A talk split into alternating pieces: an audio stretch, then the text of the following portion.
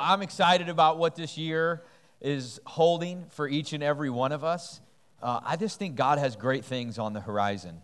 We know He always has great things for us, right? But I just I feel like there's something coming that God is getting ready to do in this area, in this region, and just really move in the lives of His people in a powerful, powerful way. Are you ready for that? Because I'm ready for that. As you know, we've been in 2020 Vision, our series through January. We've been talking a lot about just a vision God has for our church, uh, where we're headed, and that always involves you know vision and destiny God has created for each and every one of us. For me, when we talk about purpose, when we talk about vision, I, I just always kind of see it in the full context that God has a vision, a plan for His kingdom here on earth, and that involves using the local church in different contexts, in different communities to make an impact for Him to carry out that work.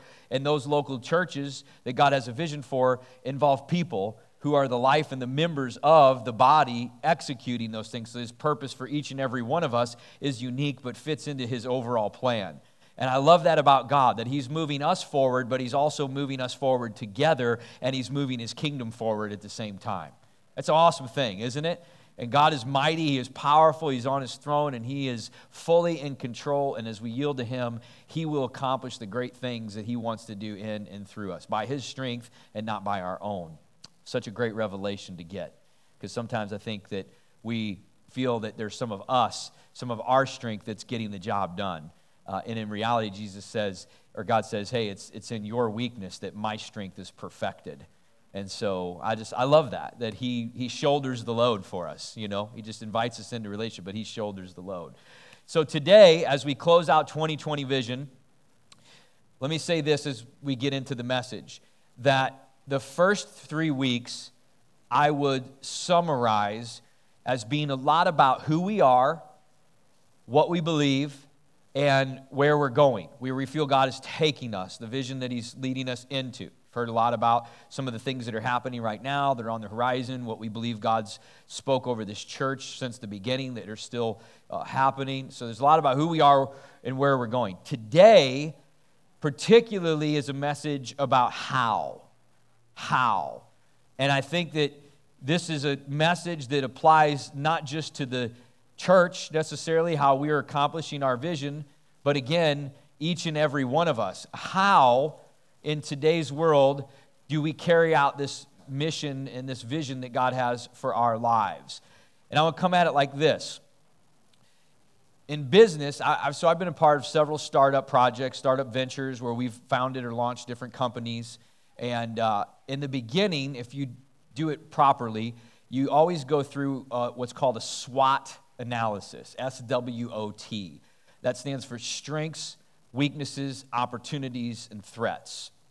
So, of course, you want to evaluate your strengths. What are your niche areas? What are the things you do really well? Weaknesses, you know, where are some things that you might be vulnerable in? Um, be real about that. Opportunities, what, what are the present opportunities that exist to make the impact? And then the fourth one is threat which is what are the threats that potentially lie in front of us? What are the things that could derail us or upend us, compromise the mission that we are about. And there are always threats that exist. It is unwise to just move into a situation without evaluating those threats, I would say. Um, because they're there, that's the reality. So to ignore them or pretend like they don't exist really is just a, a, foolish way to approach a business venture. And so I want to say it today that there are some threats, there are things in our world, in our culture today, that are kind of that present um, enemy, if you will, right now, that are threatening the advancement of God's plans in our lives and, and in the church as, as well today. And so we're going to get into that. And I want you to think in that context as we move into this message. Like this thing that I'm going to address today is an area that, frankly, for me personally, I have been on a journey with God for over a year now. And He has been dealing with this thing in me and working this thing out in me in a deep level, and it's been very painful. It's actually been very painful.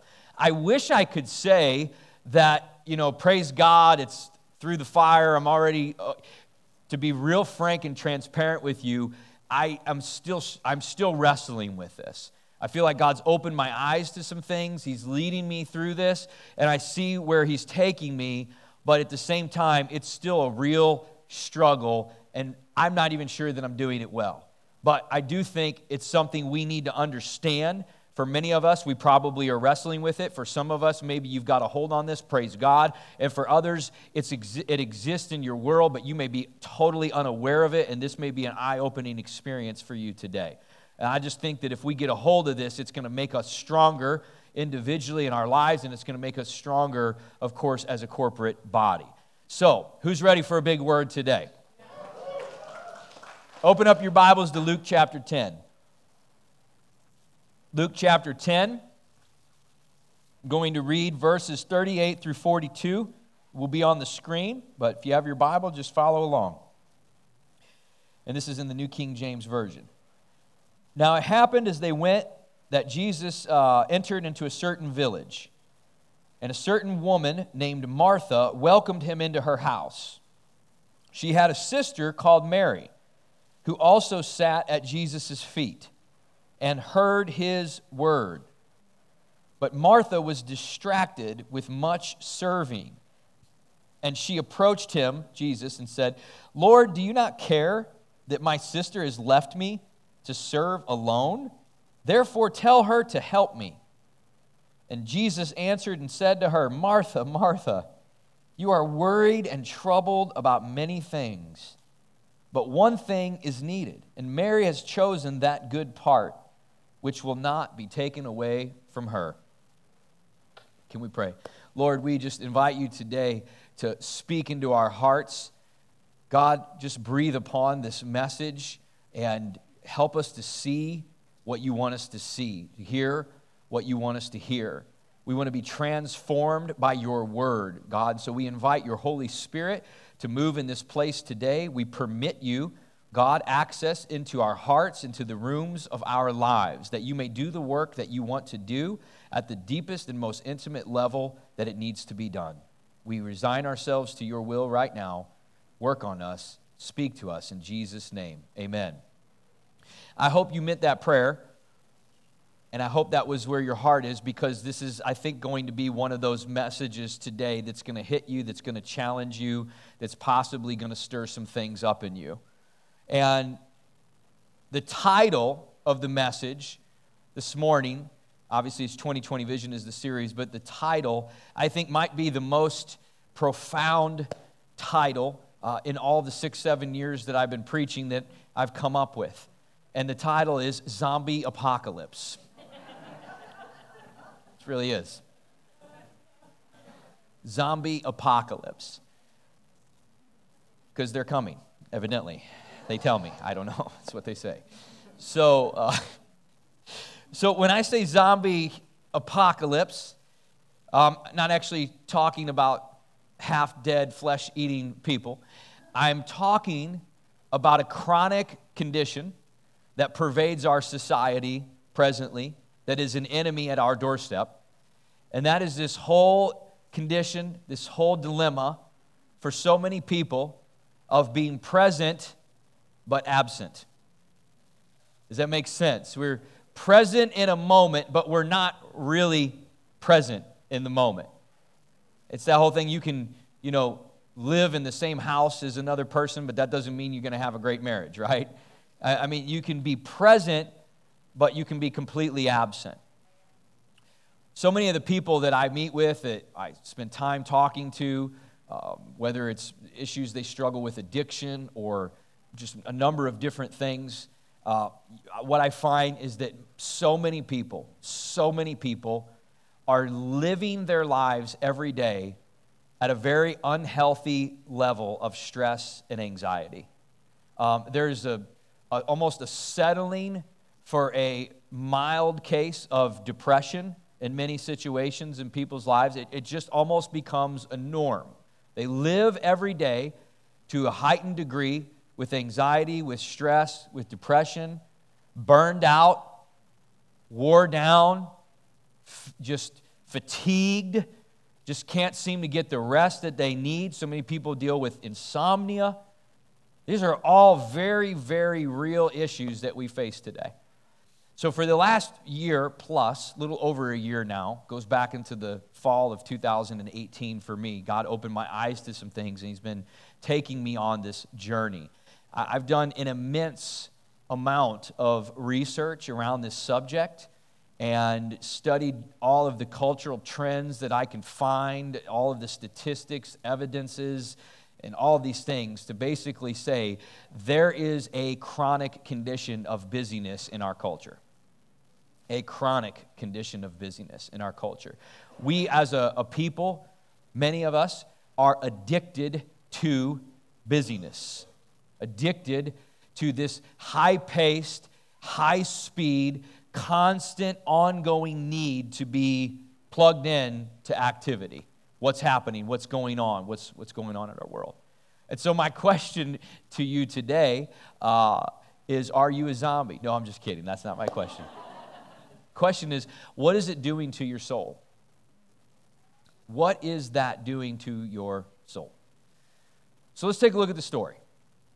We have Mary, we have Martha, and we have Jesus. Perhaps there were some others there. They are the ones the, the Bible tells us about. Mary and Martha are sisters. They live in a place called Bethany, which is close to Jerusalem, just outside of the city. And their brother was actually Lazarus, who Jesus raised from the dead. And so Jesus is making his way through the village, the area that they're in, and he stops in for a meal. They have some time together as friends, but he also stops in to impart. We know that because it says that Mary managed to get herself to the feet of Jesus. Praise God. She managed to get herself to the feet of Jesus, and she heard his word. See, Jesus was a friend and he was also a rabbi, which is a teacher. And we know when Jesus spoke, he says, My words are spirit and they're life. So when I speak, I'm speaking life impartation that you can choose to receive and take in. Now, the interesting thing in the story is, is that Mary and Martha, sisters, probably looked alike. I don't know, Bible never says. They're sisters. Um, but they're very different. They are very different in their present condition, yet they're in the exact same moment. They're in the same moment, they're in the same environment, but they're having two completely different experiences. Okay? Let's look at Mary first. We're going to spend most of our time on Martha. But Mary, she gets herself to the feet of Jesus which means that she's nestled up close to him. Being at the feet of Jesus speaks to worship, it speaks to a posture of surrender, it speaks to a posture of receiving what Jesus has to say. She's going to get so close that she's going to hang on his every word. She's going to listen to everything he says. But most importantly, she's so close that she's blocking out everything else in the room that's happening around her. Does anybody getting this today so far. She gets herself to the feet of Jesus. Mary is truly present in the moment. I mean, she's getting what Jesus has to give. She's receiving the full impartation that is available right here now from the Master in the moment. Does Martha get the same thing? She's in the same house.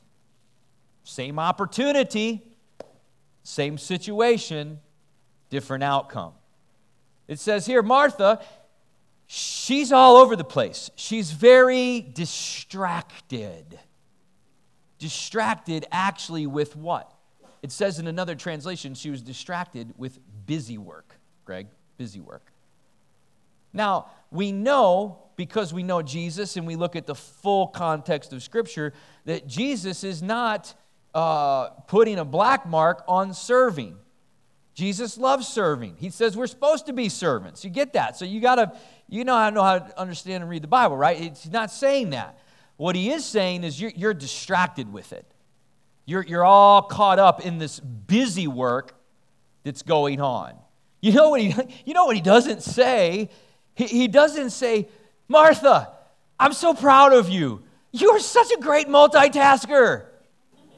I love how you can do so many things at once and get everything it is that I'm trying to tell you. You're not missing anything, Martha, and you're still getting everything done.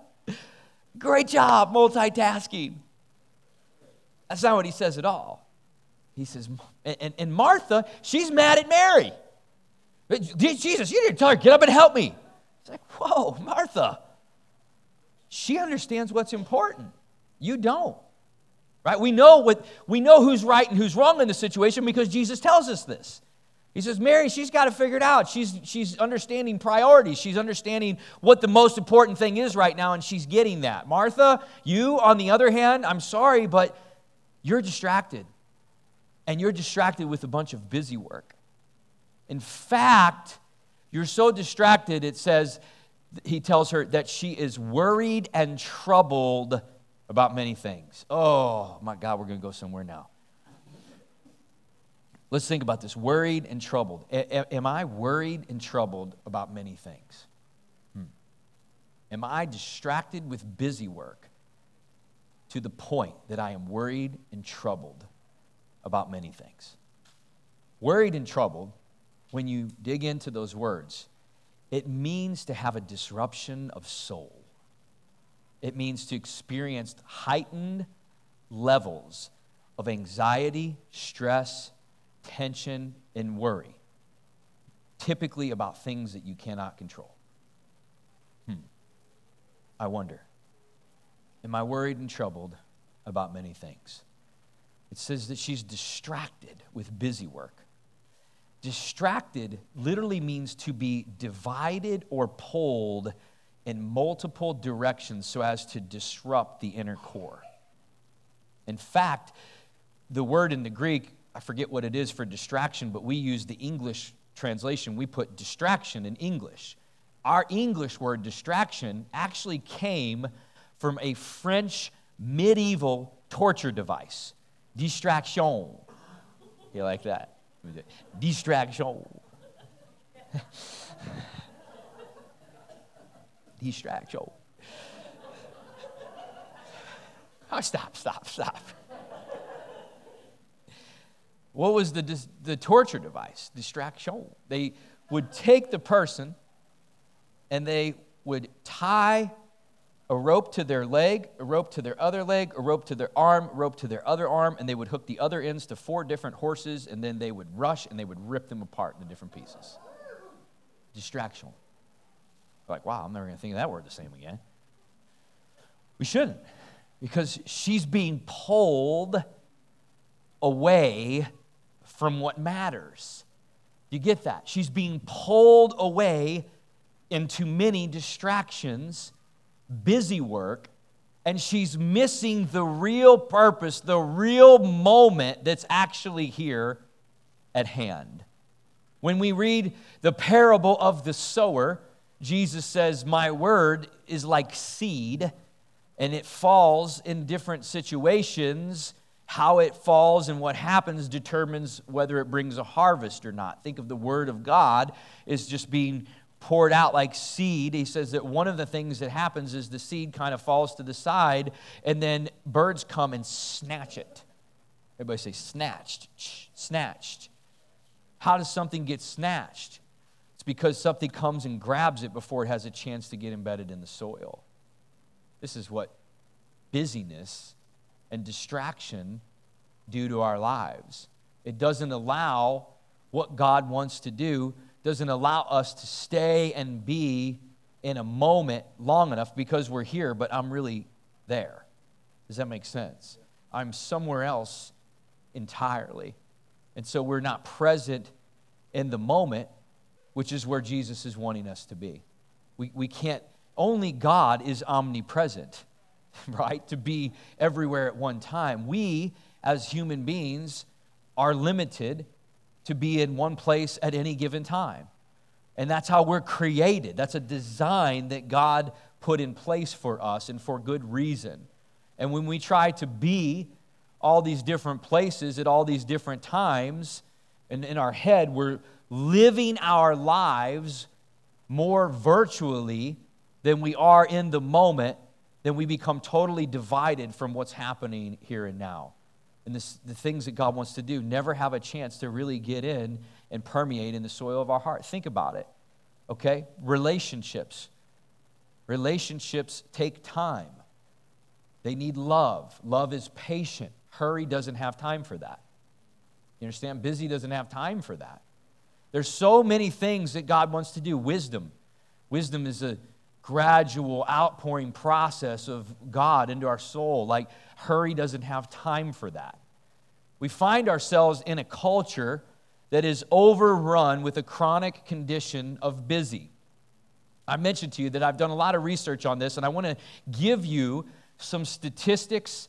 Uh, a lot of this is sourced from university studies or surveys, many things from articles, very reputable, authoritative sources. You know, you can look a lot of this stuff up. Um, and frankly, they're, they're pretty disturbing.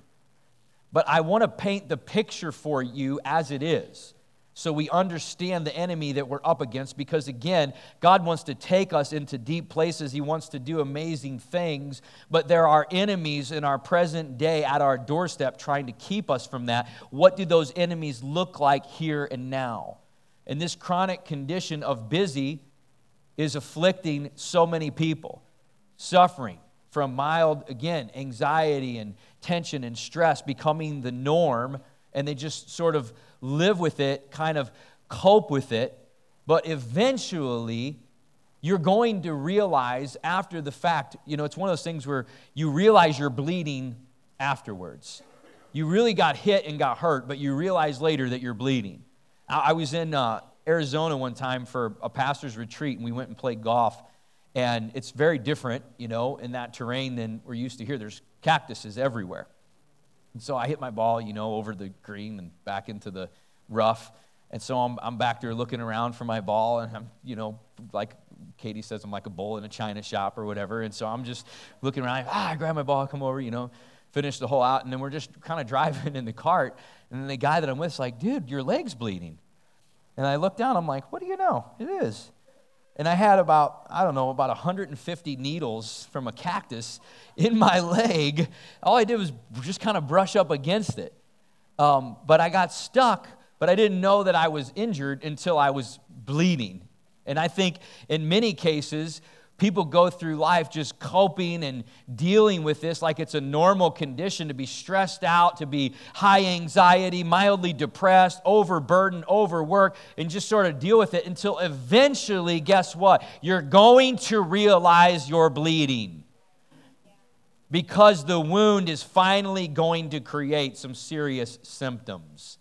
This issue of busyness, it's like a computer, let's say where you pull up multiple windows at one time, Kelly, and you might have one or two windows, but eventually, let's say you've got 20 or 30 windows and you're trying to bounce around. Eventually, the processing unit can only handle so much.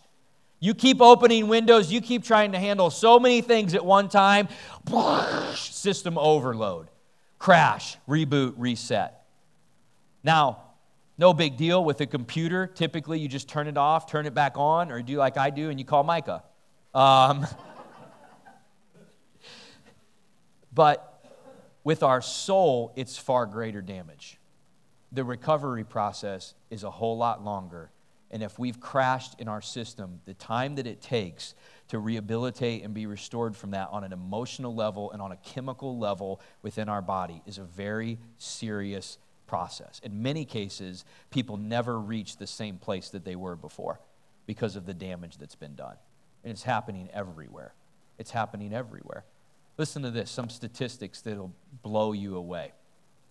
They say that an average person with a cell phone, which is every human being now, um, is living the majority of their lives in a virtual space instead of present in a moment. Now, I think I would probably ask if I said to raise your hand if you think that's probably true. Most people would probably raise their hand. If you wouldn't, all I would ask you to do is go hang out at the mall today or maybe go to a park on a nice day, look around and observe what most people seem to be doing. Daddy, I broke my arm. Just a second, buddy, I'll be there. Let me just, okay. What was that?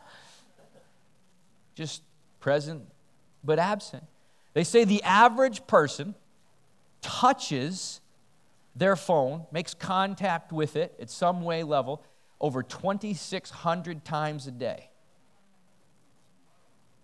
Oh, yep, it's there. Here's the crazy part psychologically, just touching it, knowing it's there and it's with you, releases for many people a dopamine hit in their brain. They get pleasure, they get security out of that. I don't think I need to tell you what's wrong with that, right?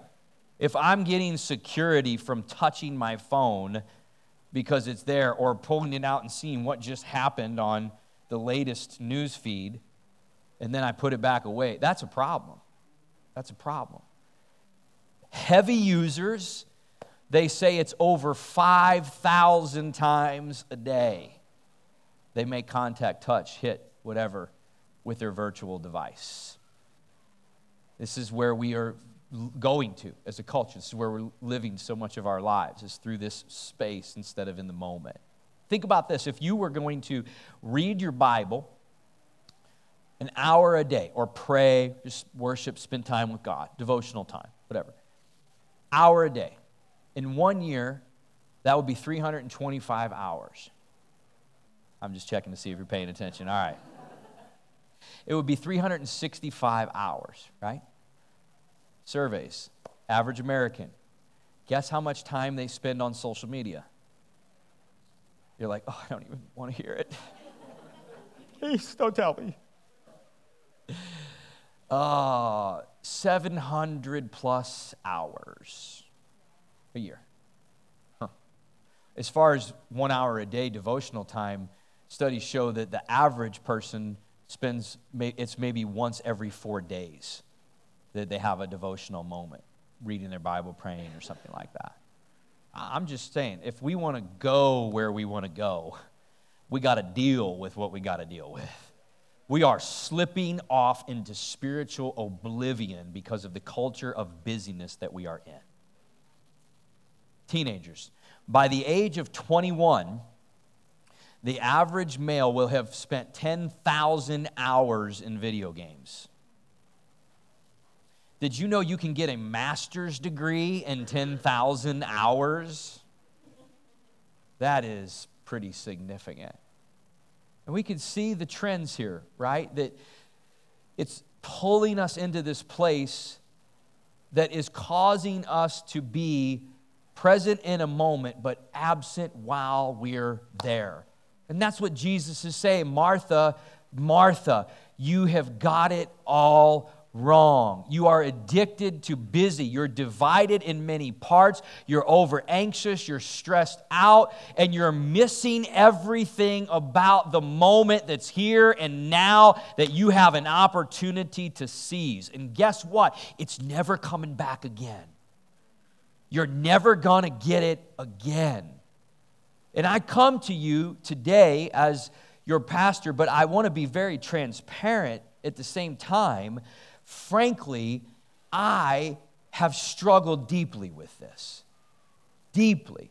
God started working this thing out in me a little over a year ago. Again, fall of 2018, He started to open my eyes to some things, and I started to realize I have a problem. I'm not okay in this area. In fact, I'm really some, someone, one of these people who are addicted to busy. It really hit me whenever I made a decision a little over a year ago to actually take a Sabbath. Go figure, huh? I mean, I would have told you, oh, yeah, Sabbath, absolutely. Sure, yeah, of course. No way. There was never a moment in my life up until over just over a year ago where there was a 24 hour period of time where I was not engaged in some sort of work activity. Just I've lived my whole life almost not doing that. And a little over a year ago, God opened my eyes. I said, okay, I'm going to start taking a Sabbath. Now, I, it'd be awesome if I could tell you, it's like, oh, I just got a hold of that truth and praise God, everything just changed overnight, you know, and I'm just awesome now, loving it it has just been a struggle. It hit me really hard, Dan, when one day it's like the Sabbath, I take my Sabbath on Mondays, and I said, okay, uh, you know, I'm just going to rest or whatever. And I realized I, I actually have to turn my phone off. I, I'm going to have to power this baby down because if it's on, aside from the alerts and notifications and everything else that's coming in that, you know, I got to respond to, there, there's just the need to go and see what's happening. Man, I can, got a couple minutes, let's shoot a few emails, let's respond to a couple messages here, right? So I turned my phone off, power it down completely.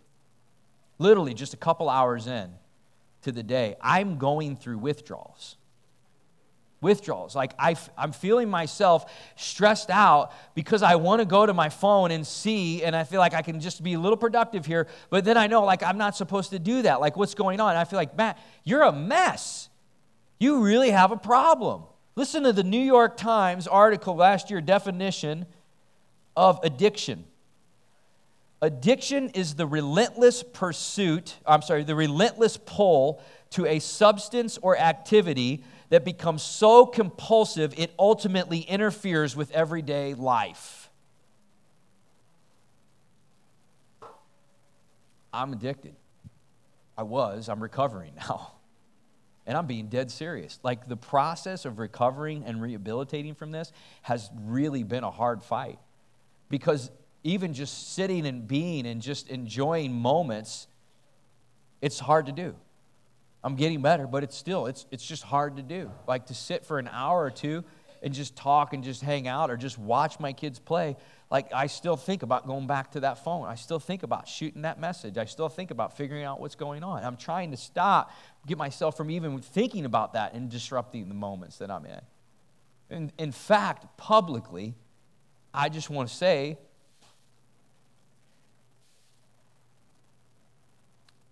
uh, to my wife and my kids, my family, I am sorry for every moment you have lost from me. I'm sorry. Because it's really an issue. And it's, it's hitting everywhere. But here's what's crazy the people that have created this world that we live in, and again, I'm not saying technology is the enemy. Uh, these devices are just abstract things. They're inert. They have no life in them, right? They're just things. We, what we do with them, we are either being ruled by them or we are ruling them, one or the other. But the people who've created this world that we live in, this is what's amazing. In Silicon Valley, the highest tech capital of the world, tech moguls who are millionaires and billionaires are paying outrageous amounts of money to send their kids to private schools that are, guess what? Device free. Does that blow you away or what? Device free. Studies show that the average attention span of an American in 2000, 12 seconds. Average attention span. 2018, it's down to eight seconds. Goldfish, nine seconds. We're losing to goldfish. That's sad. It really is. I want to share this with you, just a few lines from an interview. This interview was done with a man named Sean Parker. If you've seen the movie Social Network, you probably know who he is. Sean Parker founded the company Napster, and then he went on to be one of the founding members of Facebook. Actually, was one of the, I think, the first president of Facebook whenever they launched. He's a multi-billionaire now. And so they were interviewing him about this chronic issue of busyness and where people are living their lives. I, I want you to hear what this guy has to say about this. He says, God only knows what it's doing to our children's brains. The thought process that went into building these applications, Facebook being the first one of them, was all about how do we consume as much of your time and conscious attention as possible. And that means we need to sort of give you a little dopamine hit every once in a while because someone likes or comments on a photo or a post or whatever. And that's going to get you to contribute more content, and that's going to get you more likes and more comments. It's basically a social validation feedback loop, exactly the kind of thing a hacker like myself would come up with because you're exploiting a vulnerability in human psychology The inventors or creators, yeah, that's me, and Mark Zuckerberg and Kevin Systrom on Instagram. It's all of these people. We understood this consciously and we did it anyway. And really, it's not even any more to the point where they're competing. I say your time, I'm going to say your soul, your emotions, your mind, your passions, everything. They're not just competing for it, frankly, they're taking it. And it's all worked out through a bunch of fancy algorithms and formulas where they analyze data that's fed into these devices and then they process it in order to feed things back to you that hook you and draw you in and consume more of you. I say time, but it's your mind, it's your emotions, it's, it's your energy, it's your passions, it's, it's you. It's more of you, your being, that it's taking and consuming. And there's an article last year in Forbes magazine, I think October or September, talked about is your phone listening to you? Now, this is a little bit right now of a conspiracy theory. I get that, so I'm not saying one way or another. But listen, there are multiple instances where people will say something like, I've always wanted to go to Thailand. And then for the next week, they're getting ads popping up in their news feeds and different things how to book a trip to Thailand. This is happening all over. Now, the, the, the fact that that's possible is verified. The fact that companies are doing that, they can't really say for sure. But there's this whole thing of like, even if they do, it's not really an invasion on your privacy because you're using a device. Here is what's absolutely true and validated. When you use Siri and you speak into something, or you're on a call, or you're doing something, your device can record that information, analyze it through algorithms, and process data that feeds something back to you. And that information is being sold to companies through marketing agencies all over the place all the time. They, they are competing, they are pulling, they're taking from our being. and so, what I'm trying to say is that we have to rule over this. F- for me, a little over a year ago, it was like a curtain dropped. It was like all of a sudden, I saw behind the curtain and saw what was there that I was obstructed in my view of all along. And so you think, well, what's behind the curtain? Do you want to see? What's behind the curtain?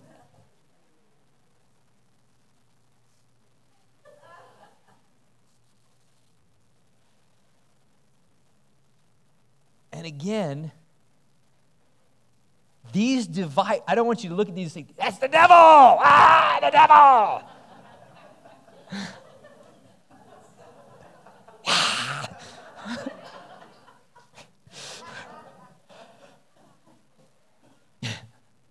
I, I, look, the solution isn't to just go live in a hut in the middle of nowhere and be an island off to yourself. That's not the solution either. The solution is to rule over this thing, is to be in control of your own soul and rule your spirit so that these things are not ruling you, as opposed to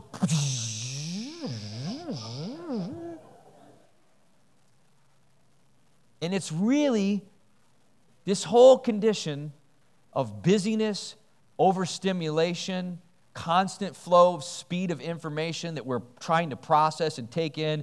The human mind is not built for the quantity of content that we are absorbing at the rate we are absorbing it. It will reach a malfunction status. Now, everybody probably has a different threshold, different capacity, but every one of us have a breaking point. Are you living stressed out? Do you have trouble focusing on things? Do you have trouble sleeping at night? Do you have trouble being present in the moment when you're there? Are you constantly feeling pulled in this direction to go somewhere else in your mind instead of being right where you are? You think about what it's doing to the younger generation. I mean, they're growing up in an age right now where they don't even know any different. At least for the most of us that are like me, 30 and older, right at 30. We remember a day where these things didn't exist. We have a context of comparison. For our younger generation, they're coming up and they know no other way. The generation beyond them, just think of how detrimental and devastating this can be to a society. It's the zombie apocalypse, Dan. People walking around, present but absent in every single moment of their lives. What a threat this is. What a threat this truly is to our spiritual fulfillment of our destiny of going deep with God and being the people that He's calling us to be in the moments and in the environments that He's placed us in. But praise God that He offers the victory, He offers the solution to this. Listen to this in Matthew chapter 11, verses 28 through 30. Hear the words of Jesus. I, I pray you really hear these words today. Come to me all you who labor and are heavy laden, and I will give you rest. Take my yoke upon you and learn from me, for I am gentle and lowly in heart, and you will find rest for your souls. Oh, that sounds so sweet. My yoke is easy and my burden is light. He says, Are you burned out? Are you overworked? Are you fatigued? Are you mentally like a mess? Are you experiencing stress, anxiety, tension all the time? Are you getting angry and exploding at people at the stoplight because they're not going when it turns green? Some of you are. I saw you. Do you flip out and have a meltdown when you can't find your keys because you don't have any minute to spare to get where you're supposed to be because you've been so overcrowded all day and you just have enough time to do this? You leave no margin in your life? Jesus saying, Is that you? Guess what? Come to me. Come to me, you who are in that place, and I will give you rest. I will give you rest, get this, for your soul your inner being, your, your, your mind, your emotions. I'll give you rest so that you can live from a place of rest. But listen, get this. You got to get this. He says, Here's what I'll do I'll give you my yoke. And you take your yoke upon you, or you take my yoke upon you because it's easy and it's light. So you got to know what a yoke is to get this. A yoke was a, a, piece of farming equipment back in the day, and they would have this wooden uh, beam post, they would have two collars on the ends and they would hook it to two animals, usually oxen. And then those two oxen would begin to work together because they were yoked together and they could do exponentially more than one oxen could do. Get this, they were actually even more effective and more productive than if you took the productivity of one oxen and added it to the productivity of two oxen. If you actually hook them together, they would get more accomplished because there was a multiplying factor from working together synergistically. So you say, Jesus says, Give me, take my yoke. You said, Dude, I need a nap. Last thing I need is another piece of working equipment. Last thing I need is something that talks more about work. That's exactly the point. Here's what he's saying He's not saying you're just going to sit in a hole and never do anything. He's saying you labor because I've created you to labor. You work because I've created you to work. But here's where you've got it all wrong. You're walking around and you've got a yoke hooked to you, but it's dragging on the ground and you're trying to do it like this and you're burning yourself out and you're staying so busy that you're in all these different places that you're never actually being as effective as I've created you to be. Here's the key take the yoke, hook it to me. Let's go hand in hand and arm in arm. And while we do this thing, we will work together, but you will be at rest in your soul. Isn't that good? I love that. To me, that's the answer. That's the solution.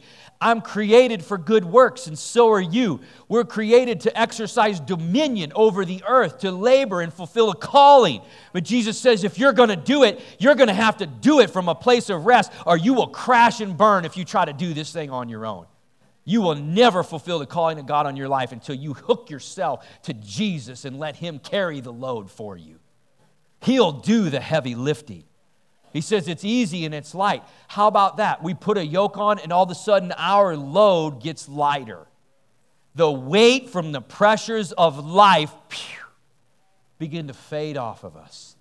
And we take it in rhythm as it comes and we process it in a healthy way, and our soul stays in a place of rest.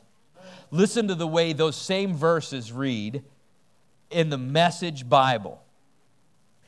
Are you tired, worn out, burned out on religion? Come to me, get away with me, and you'll recover your life. I'll show you how to take a real rest. Walk with me and work with me. Watch how I do it. Learn the unforced rhythms of grace.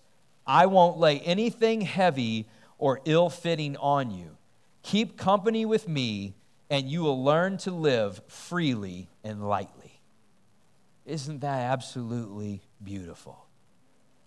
You see, what Jesus does here, he doesn't offer an escape. Do you get that? People are trying to escape this in so many things. He doesn't offer an escape, he offers equipment. he says, Take the yoke. Let's keep working, but let's work together now. Let me shoulder the load so that you can actually do this from a place of rest and you can remain healthy in your soul so that you can be the person that I'm created that I've created you and I'm calling you to be. That's why Paul emphatically says in Ephesians chapter 5, he says, Listen, make sure, please, that you walk uprightly, redeeming the time because the days are evil redeeming the time means to exchange the moments for something of value and to not be depleted by that. To actually exchange it for something meaningful and important. Guess what? The great equalizer for every single one of us is we only have 24 hours in a day. We all have different gifts. We're all born in different homes, different families, different places. I get that. Those are all variables that contribute to kind of where we're at and how, who we are and all that stuff. But every one of us have 24 hours in a day. And he says, make sure that you redeem, exchange the time for something meaningful and important. And Jesus said, Mary, she redeemed the time. Martha, it's being stolen from you. You're being robbed from the things that matter most because you're caught up in a place where you're somewhere else that you really shouldn't even be right now. I think, if I'm honest, I want to be Mary. But really, I think I'm, I think I'm more like Martha. And I don't want to be. And I, I, I want to change. And I'm committed to this. And I've been working through this with God. And again, it has been painful and it has been difficult. But praise God, he is, he is leading me through this, and it is changing my life. I didn't even realize the place that I had got to. And He opened my eyes to see what I needed to see. Because I believe He was saying, This is a roadblock that we have to remove if you're going to get where you want to go. And so I want to ask you today, as I close, are you burdened? Are you overworked? Are you stressed out? Do you have an acceptance for a mild level of depression, anxiety, and stress? Is that kind of normal for you? If so, that's not okay. That's not okay. And please hear me. You can only go on so long like that. You will crash and it will hurt. And there will be a whole recovery process that will need to happen if you do. I pray that we get a hold of this today. That we look at what's going on in our world around us. We see what the enemy is trying to do to use different tools and different things in our world to basically lure us into a chronic state of busyness and distraction. Don't let these things pull you from what matters most. You may think, I just need more time in a day. I've said that before. Here's what's crazy if we just automatically, everybody just got five more hours in a day, you know what? We just fill it up anyway. We just fill it up with more busyness. And then we'd add more weight and more pressure, and it would just expedite the process of crushing us. It's not about more time, It's about how you live your life, it's about who's in control. Are you hooking your yoke to Jesus and walking with Him? I want to pray this prayer with all of us as we close, but I, I, want you to really put yourself in this place where you see where you are, and then you see Jesus opening His arms, inviting you in, stepping into this place with Him, and allowing Him to hook his yoke to you. Just feel the weight come off. Feel yourself get light. Feel how easy and light his burden truly is. And now begin to walk with him. Let's go plow. Let's go labor. Let's go do good works. Let's go be the people we're called to be to make an impact in this world but please hear me, church. Let's do it from a place of rest. Father, in Jesus' name, we humble ourselves now and we come before you. God, as you extend your yoke to us and offer us a way to live with these pressures of life in a way where we truly can rule over them, we accept that yoke. We hook ourselves to you. Jesus, we say, carry the load. Carry the load. Lead us and guide us and help us plow ground where you're leading us to go, that we may be fruitful for you and for the kingdom while we are here on this earth. In Jesus' name.